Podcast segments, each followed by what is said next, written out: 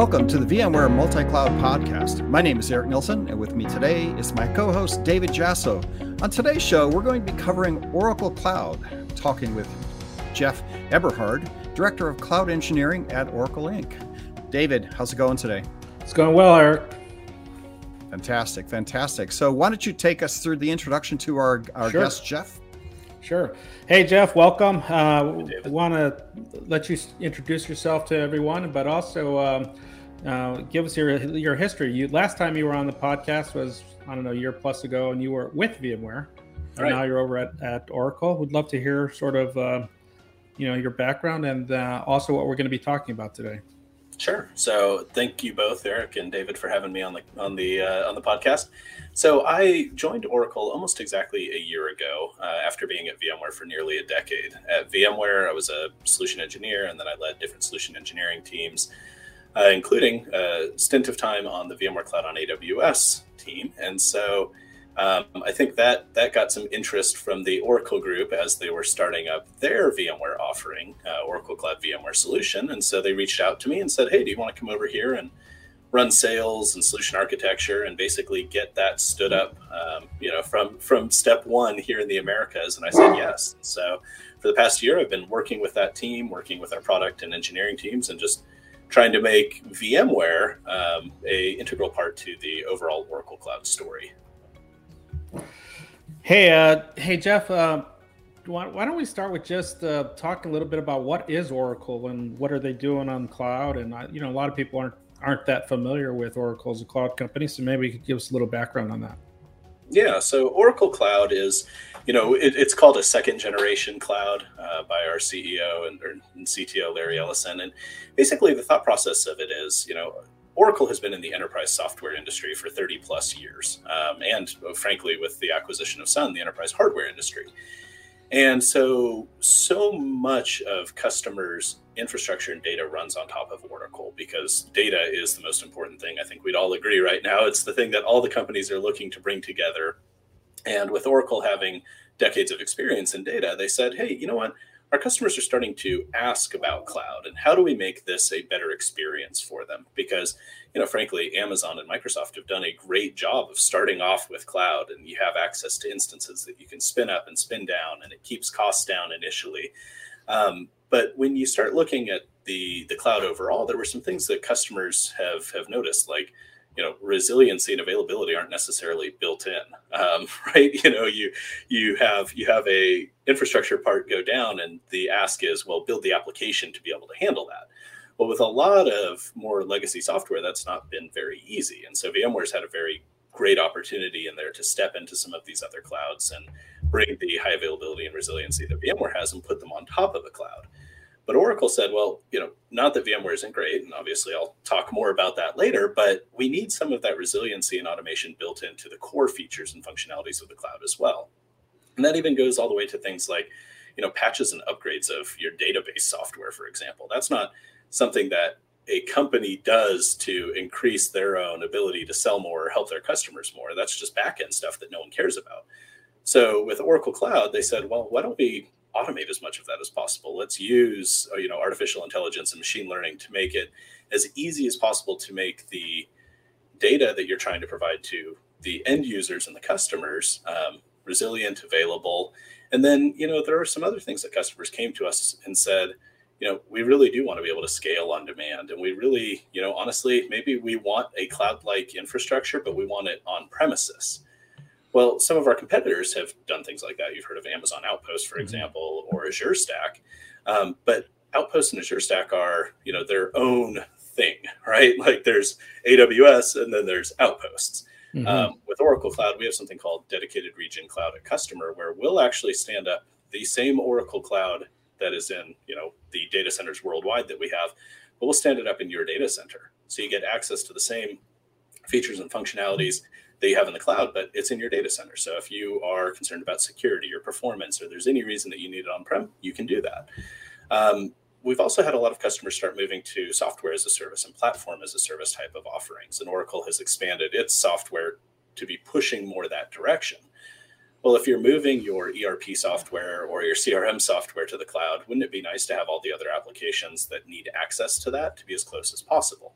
So when you're running your ERP software in Oracle Cloud, you can run all the rest of your software in that exact same cloud. So everything is right next to mm-hmm. each other. So you have that data gravity, that data locality that allows you to have the performance that you want.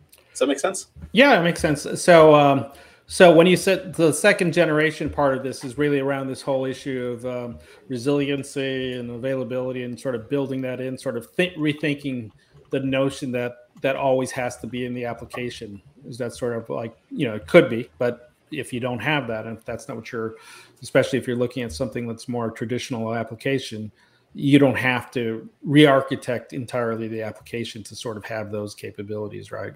Yeah, that's that's absolutely the thought process behind it, right? We want to we want to take as much as we can at the platform layer remediate things, keep things up and running, you know, provision, scale, tune, all of that so that you don't have to worry about that. You're just more focused on what the application is providing, not the infrastructure below it. And really is a, a different twist on the whole issue of like um, as a service in local cloud, right? Because as you said, um, you know, if you get uh, you know outpost or something like that you're still going to run it it's this, it's a software stack but you're responsible for it this is sort of like you know really at next level right? Where it's like no we'll we'll do it. It's it's on your premises but it's truly a completely managed service stack. Absolutely um, and so that's that's that's interesting. I think that i mean you know it's honestly that's kind of what we're trying to do as well with some of the offerings is but um, you know as a service where it's still running in your data center but it's fully managed by someone else basically. That's i think right. that that's uh, that's a good route. Um, one of the things that's sort of interesting about oracle is that um, you know, unlike some of the other vendors, they're showing up with a complete enterprise software stack as well. So they've been, I assume that's been sort of also pretty interesting to customers, right? Which is this notion of, you know, there's sort of multiple angles on cloud for Oracle, right? Because they're also a huge now SaaS company, you know, SaaS right. offering company, right? Maybe you can yeah. tell, talk a little bit about that. Sure. So, like I said, you know, most of our customers, uh, at least the really large ones, started using Oracle on premises years ago, right? Decades ago. But again, running your own box, running your own software doesn't provide the value that you're looking for. And so a lot of those same customers over the years said, "Hey, you know, we still we like your software, we like the applications, we like what it's doing, but we don't want to we don't want to run it on our own. We want you to run it for us." And so Oracle spent you know years building SaaS offerings of all of the on-premises stuff that they that they offered, and of course those are still available for customers that prefer to run them that way.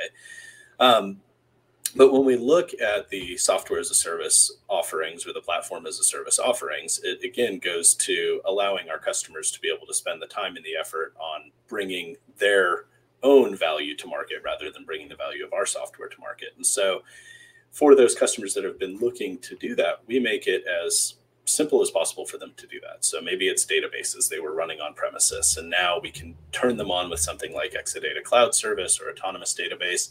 And we have software like GoldenGate that'll actually move all of their databases up into the cloud for them. And what that allows them to do is actually be a lot more efficient uh, with what they're doing. Because if you think about database, for example, maybe it's a, a transactional database and you've got those customers that have really big days and then slow hours between you know midnight and 7 a.m every day. If you buy for on premises you have to buy you know for your peak times no matter what. When you move into the cloud and you have an autonomous database or an exadata cloud service you buy what you need for the moment that you're using it. You scale up you use the additional performance you don't need it anymore you scale back down um, when we look at things like data, you know, data is consistently growing, but data also needs, you know, not everyone's moving all the way to cloud. They're doing a hybrid cloud. You know, they're still saying half on prem, mm-hmm. half in the cloud. Well, when they're trying to bring all of that data up into the cloud, what we've seen is customers still want access to that. And you know, crazy as it is, you move everything to cloud, it doesn't mean it's going to stay there. Mm-hmm. Um, so what we've done from a network perspective is actually make it as simple as possible for customers to bring their data back and forth. Um, our offering of FastConnect, which is equivalent to ExpressRoute or Direct Connect, you know, with the other providers. Um, if you have a FastConnect, you actually get unlimited egress and ingress as part of that offering. So you're not paying to bring your own data back and forth between Oracle Cloud. You just use your data where you want to use it. And then when you want to bring it back, you bring it back and it's not costing you anymore. So it's giving customers the flexibility to be able to use cloud and use software as a service when they need to, but also be able to bring it back on prem if that's what makes most sense to them. Yeah, I could I could see that, uh, especially around data. There's a lot of sensitivity to that, and even if you have that data in the cloud, you probably you may not want to keep all of it there, and you want to sort of like keep the most you know sort of recent whatever, and sort of bring a lot of data back on premise and mine it and do other things to it that uh, you sort of need the flexibility. So that that sounds great. Sorry guys, hey, I completely lost audio. Oh, oh that's okay. Apologize. No, no, no worries. Anything. Um, David, there, I want to. Now I got you again. Yeah. All right, great. I have a quick question, Jeff. Um, just to to you, you, talked about optimization of server capacity, right? Peaks and lows, and right. So you, you get to blend that across multiple customers or cloud services. So I think that's uh, that's good how much of this is also kind of the the capital expense versus uh, capitalization of software costs versus expense software where uh, now i get to you know subscription based services where not only am i not buying per peak load right and having servers that i have to amortize over x number yeah. of years um, now i can actually just take all this as an expense and kind of operate uh, my expenses match more accurately what i consumed or used for my business during that moment so i wonder how much of that is also at play? I think I think that's coming up with a lot of customers because you know when it when it comes down to it, costs matter, right? There's there's always someone who's going to be out there and have something that's less expensive or easy, you know, e- easier to deploy. But when when it comes down to it for our customers themselves, they need, you know, you think of something like you know COVID last year. A lot of companies were set up to work in the office, and the software that they had was meant for local people and all of that. And suddenly everyone's gone, and that's you know brings up their their potential cost exponentially if they need to buy on-demand software. And now, you know, fingers crossed, at some point this Delta variant goes away. Uh, people are going to be coming back in the office, but a lot of those customers may have made one-time purchases to be able to handle everyone being gone. And now, as it spins back down, that's going to cost them. So customers are looking at that and going, well, how do we scale up, scale down, make it a, you know, a ongoing expense versus a large capital expenditure? Um, the other thing is though, customers, you know, Oracle customers, for example, it's it's no secret that our software costs a lot of money, um, and a lot of them have purchased perpetual licensing or they have mm-hmm. purchased licenses that they want on premises, and so um, to help customers, you know, move to the cloud if that's what makes more sense for them, we've actually about a month ago announced something called support rewards. And basically what it's saying is you bought these licenses and you're going to have to pay you don't have to pay, but you're probably going to pay support on these licenses for the foreseeable future, but you also are starting to make the move to cloud. And so with support rewards what we're doing is we're actually taking a portion of what they're paying in support and giving them cloud credits to be able to make that move to cloud. So again, you know, capital expenditure versus operational expenditure. We're helping right. them make that transition um, right now because we realize customers don't want to throw away that sunk cost of the software they bought, but they may not be ready to move all the way. That's really interesting. Uh, and David, I'll get I'll, I'll get sure. back to you. I'll let you go, no. go in a second. But it is interesting to consider the support costs that many software package software companies have begun to rely on. I know we use at VMware, uh, Chorus, and Jive, and these other ones. And fifty percent of my cost is actually the support payments that you're doing for that for that package. And as you move to cloud that support ratio changes i i assume quite a bit because you're no longer supporting an on-prem instance in places where right. you've moved that workload to the cloud. And so oracle can then change that dynamic of what you're actually paying for because i don't think oracle wants to charge a large amount for support but they have to because that's what it takes to keep something running on-prem where you have to go to customers and help them resolve issues and so forth. So it actually just is more optimized by doing cloud because you can get rid of that support layer well, yeah, you think of something autonomous, right? The whole thing you'll hear on Oracle Cloud is autonomous. If you take out the people from the steps, and the people are the things that tend to cause the need for support, right? And you make everything just work on its own and it not need that, well, now, yeah, now our costs go down to be able to support that, which allows us to pass through, you know, whether in the software as a service offering or the platform as a service offering, those savings because we're managing it and it's all being automated anyways. Yeah, yeah, that makes sense. Hey Jeff, maybe we can switch gears a little bit because uh, you know sure. you went over there to focus on VMware on um, on Oracle, right? So um, mm-hmm. maybe you can tell us sort of a couple things. One is um, what you're saying with uh, sort of you know what's driving people to do that, but uh, also what are the most common use cases you're seeing? Like, what are the scenarios that say, yeah, let's let's do that? Because uh, you know, obviously that's you know slightly different uh, than yeah. just the, the general value proposition of Oracle. There's some very things specific to VMware and VMware customers. Maybe we can ch- chat about that. Sure. Well, you know, Oracle and VMware have a, you know, I would I would call it a Venn circle of customers, right? It's not even a Venn diagram. It's like mm-hmm. they have the exact same customers, and customers have, you know, grown to rely on VMware over the past couple of decades. Um, because it's solid software, uh, large offering of features that are helpful from a security perspective, availability, et cetera, like you know all of your listeners probably are aware of.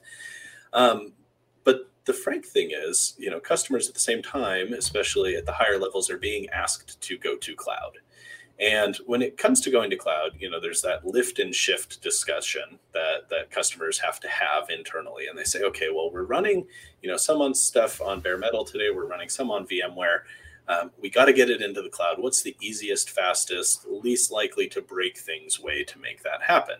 And frankly, the least likely to break way things to make that happen is to bring it up on VMware again, right? Because when you replatform an application, like I said earlier, you know your application may not be HA aware, and you bring it mm-hmm. onto a native cloud instance, and suddenly you don't have the ability to keep it up and running if something goes wrong. Um, so by bringing it up in VMware, you get to keep all of those features and functionalities. Now, Oracle Cloud VMware solutions a little bit different than the other hyperscaler cloud solutions um, that are out there in kind of three key ways. Um, number one, OCVS isn't, strangely enough, based on Oracle having a lot of managed services, OCVS isn't a managed service. We're actually providing you basically pure VMware in the cloud. So, what I mean mm-hmm. by that is it's ESXi, vSAN, NSXT, um, vCenter, you know, HCX, all of the features and functionalities that you see in the other clouds. But because we don't offer it as a managed service, you can actually use it the exact same way that you use it on premises. So you have mm-hmm. third-party tools. You know, we've seen customers come to us for, you know, for example, they use Zerto. Um, Zerto, you have to have access to the VIBs and be able to install we can do that because you're managing your own environment. Um, you want to do special things with NSXT and security products or other networking products. You can do that because, again, we're just running standard NSXT. Um, mm-hmm. So, what that allows the customers to do is they can bring their databases, they can bring their other applications up and you know put those in native OCI, but then they can bring everything else that touches those applications up in yeah. native VMware. Um, so it's it gives you you know the control level that you you know the customers are asking for because customers have been using VMware for decades. They don't necessarily want to relearn how to use it. They just want to use it the same way they have. Well, we let them do that. Um, on top of that, because it's controlled by them and third party solutions and everything work, um, it, it, can tend to be a little bit more predictable. So some of the customers that we've talked to have are running in another hyperscaler VMware cloud and they're saying, hey, you know, we love this, but the upgrades and the changes and the things that are happening out of our control um, are making it a little bit harder sometimes for us to do our business. We want to be able to run on vSphere 7 Update 2 and NSXT 3.1 and just know that our stuff is going to work and not have to worry about it. By giving them the control of that, they have the predict- predictability that the environment tomorrow is going to be the same as it was today when you last logged in. Mm-hmm. Unfortunately, the other providers, that's you know not quite the same right because those changes and those yeah and those i mean happen. just to point out i mean there's there's there is always a different value proposition between yeah. managed managed service uh, service that's managed by Absolutely. someone else and one you do yourself so it's it's more of a choice point rather than sort of like uh, a yeah. downside to one or the other basically no absolutely and i mean we've had customers frankly come to us and say i wish you would do that managed service mm-hmm. right so yeah. it's there's definitely the flip sides uh, to that um, you know, and then Oracle, one of the things that I didn't mention earlier, it, a big thing for Oracle is um, security, right? So Oracle Cloud Infrastructure overall is a zero trust security infrastructure. Um, and what that means from a VMware perspective is you deploy a OCVS and, you know, my team is in charge of solution architecture for that. The second it's deployed, we don't have access to it anymore. And that can be a good thing or a bad thing. But we mm-hmm. have had some financial services customers come to us and say, we like that you can't see anything. You can never touch anything. You can't do anything to our environment. Um, you know the downside of that of course is from a support perspective eric like you said earlier right if we're locked out of it completely support comes back into play and we have to we have to work with them so it's right. it's a little bit of a different offering than the other ones have but like you said david some customers are really buying into that and they're saying hey we we want this you know we want to have full control we want to have that availability we don't want it managed. And other customers have come to us and said the opposite and that's okay. Yeah. it's about customer yeah. choice it, it's good to know the differences so that it's like if you know if you're really looking for you know that level of control then this is an option. If if what you're looking for is a managed you know fully managed um, offering then that's something else. I, I think that's good. Yeah. i mean people should have choices out there and this is just a, a different set of choices. It's nice that uh, you know that those options all exist for folks right well, it's great of VMware to give that option, right? Yeah. Because in, in the multi-cloud world, customers want to be able to move from place to place and use what they want to use. And VMware, by partnering with so many hyperscalers, has given those customers the opportunity to work with the partners that they want to. Yeah, exactly. Yeah. Um, Eric, uh, I, I, think I'm kind of like just sort of like I think we're getting to it, and it's sort of like the the nut of it in terms of like you know what are the differences, which was sort of why I want to bring you on, Jeff, and talk about Oracle and what's what's different about the offering. Um, I think it's all this is great stuff. I, what yeah. what are is the adoption been good? Is like are you starting to see people really wanting to to do this? Yeah, you can you can see my eyes light up. So uh, adoption has been wonderful. Um, you know, I, I, started basically day one that the solution was out there, and of course, like any enterprise sales uh, process, it takes a little while as you get those customers ready and start moving them forward. But um, you know, we've got I probably can't share numbers, but we have a number of production customers uh, here in the U.S. as well as worldwide, and honestly, on a week over week basis, I'm just seeing more and more success. Like it's it's kind of exciting how quickly that exponential kind of push has has started hitting us. Um, and you know the thing that we're looking forward to VMware uh, VMworld obviously is coming up very soon, and so we're going to be doing a good amount of announcements and win wires and customer references during that. And I'm really excited to be able to show that soon. Hey, yeah, go ahead, Eric. Sorry. Yeah, so um, I, I think this is pretty interesting, and obviously you're hitting a sweet spot in that I've seen a lot of customers, and you know, discussions we've had with key influencers because my role is to work with key influencers is that control where they do want have to have access to the platform uh, some of the other hyperscalers that's not the case right you're kind of living in the world uh, and i can see that definitely offering up something where i can just pick up my workload and put it in the cloud. How much of this also, I think it plays well to the I'm getting a mead, uh, uh, an, uh, told by my CTO that I need to move to cloud. And this is a very straightforward, easy way to move to cloud. And yeah.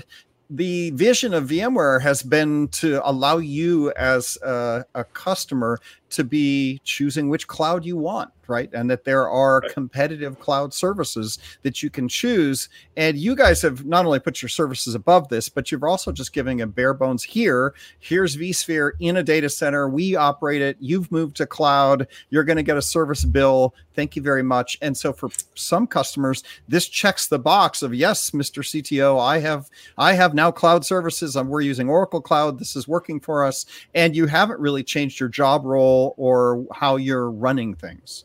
Yeah, we had a we had an insurance customer spin up recently uh, in three different regions worldwide, and they went from the first call that we had with them to being up and running in their first region in nine days, which it, that I'm talking the full gamut, right? We had to get networking and everything set up.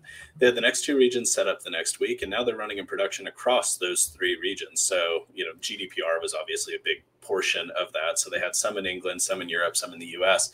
Um, but imagine at any point going to you know the, the key influencers that you're talking to and saying okay from the first conversation with oracle to actually being up and running under nine days and you know honestly the deployment portion of that was a couple of hours right it was all the right. prep stuff that we had to do with them but then to expand that to three more regions in another week you know it it's yeah. it's the easy yeah. one and and I've I've heard this story countless times now where and it's funny because uh, people were bragging about what we did this project in three months, right? And, and everybody was really excited. Wow, we've migrated into some cloud, certain workloads just on top of uh, VMC and AWS or VMC and different places or uh, on a cloud. And people were bragging of four months, three months. Uh, now it's like 30 days was the last one I heard, right? Like everybody's yeah. like, we started and we're done with moving workload into cloud in 30 days. And now yeah. we're like at nine days, right? Where yeah. it just reminds me of the early days of VMware, where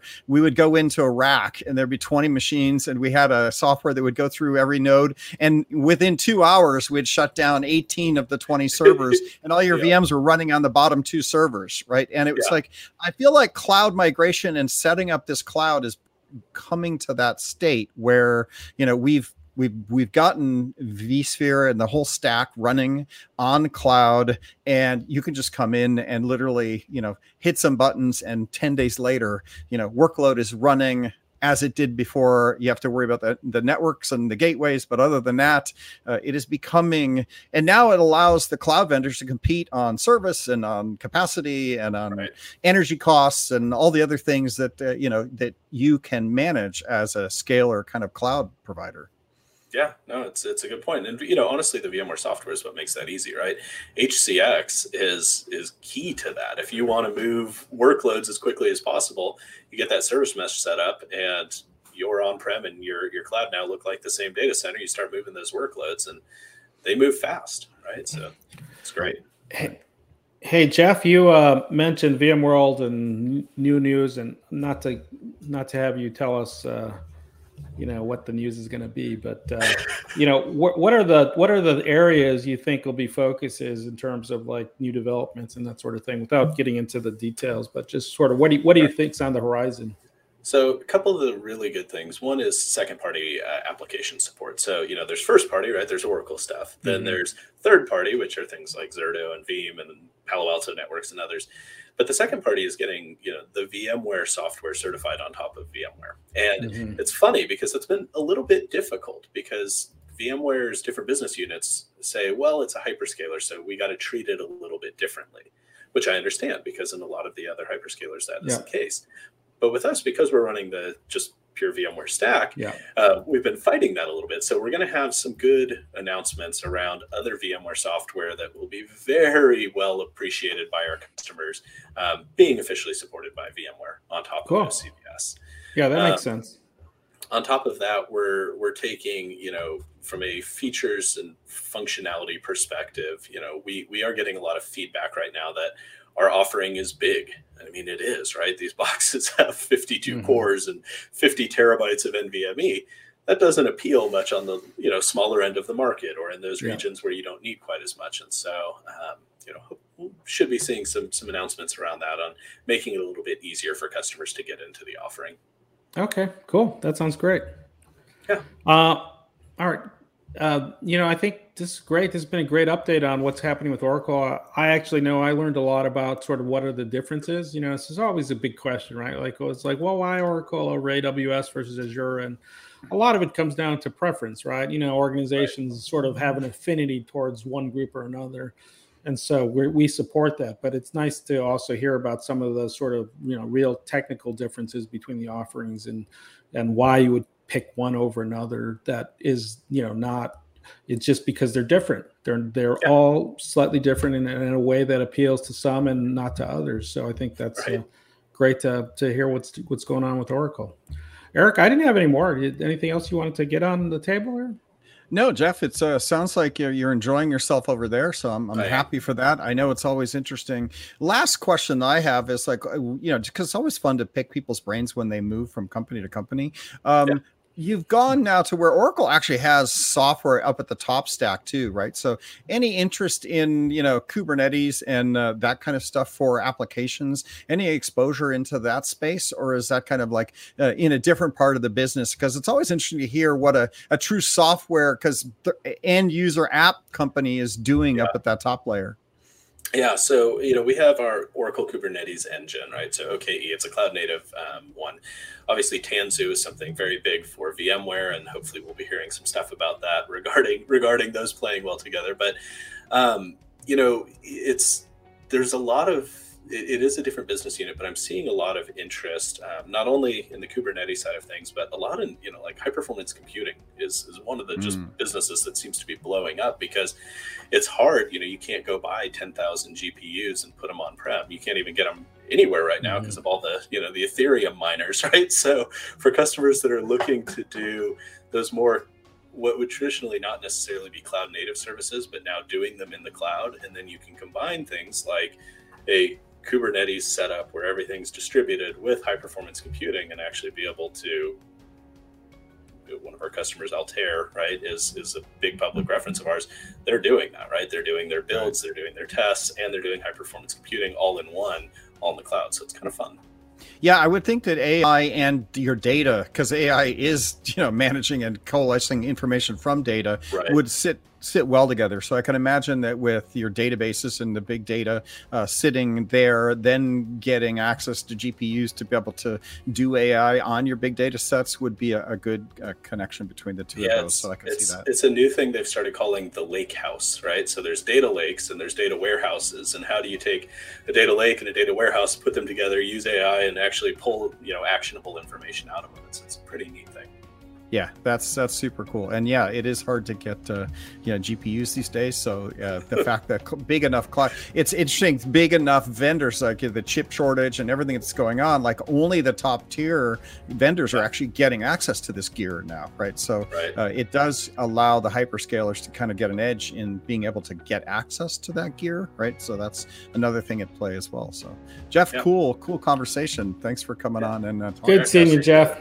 Good catching good up. seeing you as well. Thank you. All right. All right. Thanks. Thanks a lot, guys. Thanks, Al. Good talking to you.